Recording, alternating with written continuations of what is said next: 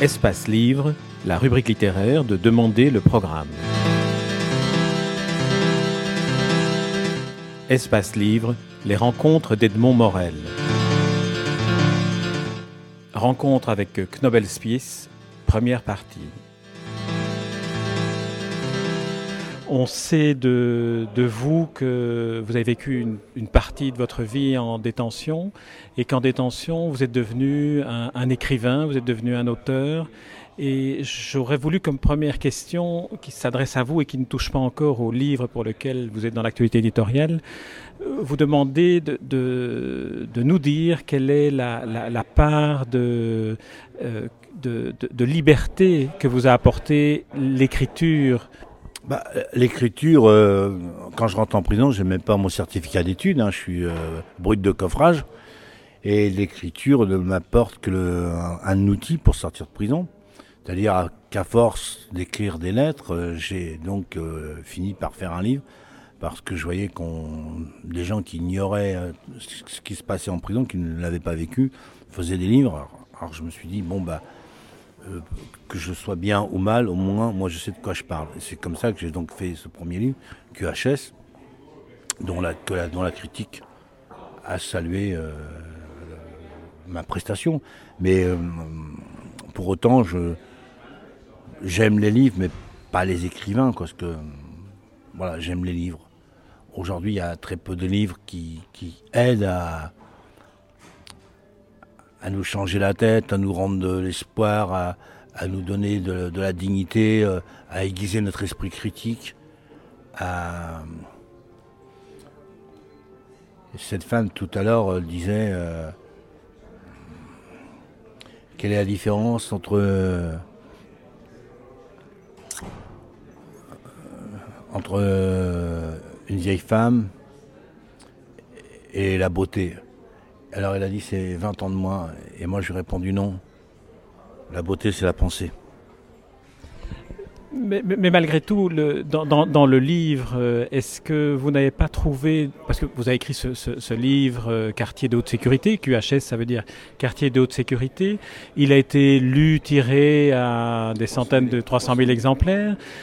Est-ce que vous n'avez pas le sentiment que par ce livre-là, vous avez contribué à ce que la situation des prisonniers dans les quartiers de sécurité tels que vous l'avez vécu et tel qu'on le voit dans votre livre Mesrine a fini par se, changer? C'est-à-dire que, évidemment, ça a sensibilisé des écrivains, des intellectuels, des artistes et, euh, ça a amené à ce que l'Assemblée nationale vote en 18, 1982 l'abrogation des quartiers de haute sécurité.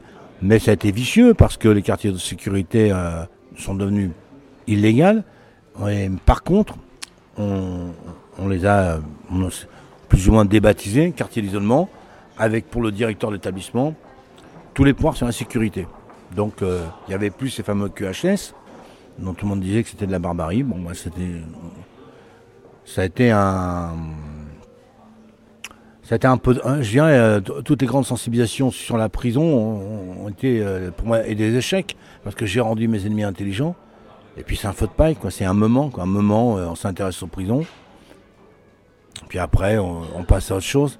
Et ce que je regrette dans le, film, c'est qu'on ait amputé la partie prison, c'est-à-dire la partie combattante de, Jacques Mérine, et qu'on n'ait pas eu un mot de solidarité avec ce qui se passe aujourd'hui dans les prisons, le film aurait dû effectivement à nouveau amener un regard sur l'actualité française des prisons qui est chargée, qui est énorme, puisqu'on y enferme maintenant des mineurs euh, qui s'y suicident et, et euh, on, dit que ce sont des établissements euh, de progrès. Quoi. Vous dites que votre livre a rendu intelligent vos ennemis. Ce sont toujours vos ennemis alors Comment, comment en sortir? C'est à vie, quoi. C'est à vie. Quand on a comme moi passé euh, près de deux décennies en prison, euh, c'est à vie. Donc 15 années pour un, délit que vous avez toujours dit ne pas avoir commis. Ce doit être les 15 années les plus, les plus terribles, ça. Oui, parce que si aujourd'hui je pouvais passer au comptoir de la redistribution, et comme on vient de me rendre ces 12 ans, j'étais condamné à une peine de 15 ans, j'en ai fait 12 et demi. Je serais très content. Malheureusement, euh, ces, années euh, d'erreur judiciaire, c'est c'est personne qui répond. Vous voyez? Personne ne croit. Niveau de co-détenu, personne. Personne ne répond. C'est un moment dans la vie d'un homme où vous êtes seul, victime d'erreur judiciaire, et il n'y a personne qui répond. Et ceux qui un jour vont répondre parce que vous publiez un livre, vont faire partie d'un comité de soutien, quand vous êtes libéré, ils disent t'as de la chance. On t'a sorti de là. C'est incroyable d'entendre ça. Tu as fait 12 piches, maintenant t'es parmi nous. Putain, mais souris, t'es content là. Non, c'est pas possible ça. C'est une amputation, c'est c'est le marchand de Venise de Shakespeare. C'est toute ma chair. Oui. Là, vous citez Shakespeare, donc vous l'avez vous l'avez découvert euh, dans, une, autre vie. C'est à ça que je fais allusion en vous posant la question sur le livre, qu'est-ce que le livre apporte? Est-ce est que, euh, par exemple, Shakespeare vous a mieux aidé à comprendre ce que vous viviez et peut-être à, le supporter, si pas à l'admettre? Oh, Vous savez, moi je suis un très mauvais lecteur de Shakespeare. Hein. ça m'est sorti comme ça. Euh, disons, la lecture en général, la lecture qui aide à se débaillonner, qui aide à faire sortir le cri, qui aide à regarder, qui affine l'esprit critique et qui euh, nous charge de combativité. Là, effectivement, il y a un livre qui va euh, aider à tout ça. Et heureusement que euh, on a eu cette période où on a pu avoir accès à des livres subversifs. J'ai connu la prison dans les années 67, où il n'y a pas de journaux, où euh, on avait droit qu'à la Bible et à Jour de France, et dès qu'il y avait un article sur la justice, ils découpaient le, journal. On avait des journaux découpés.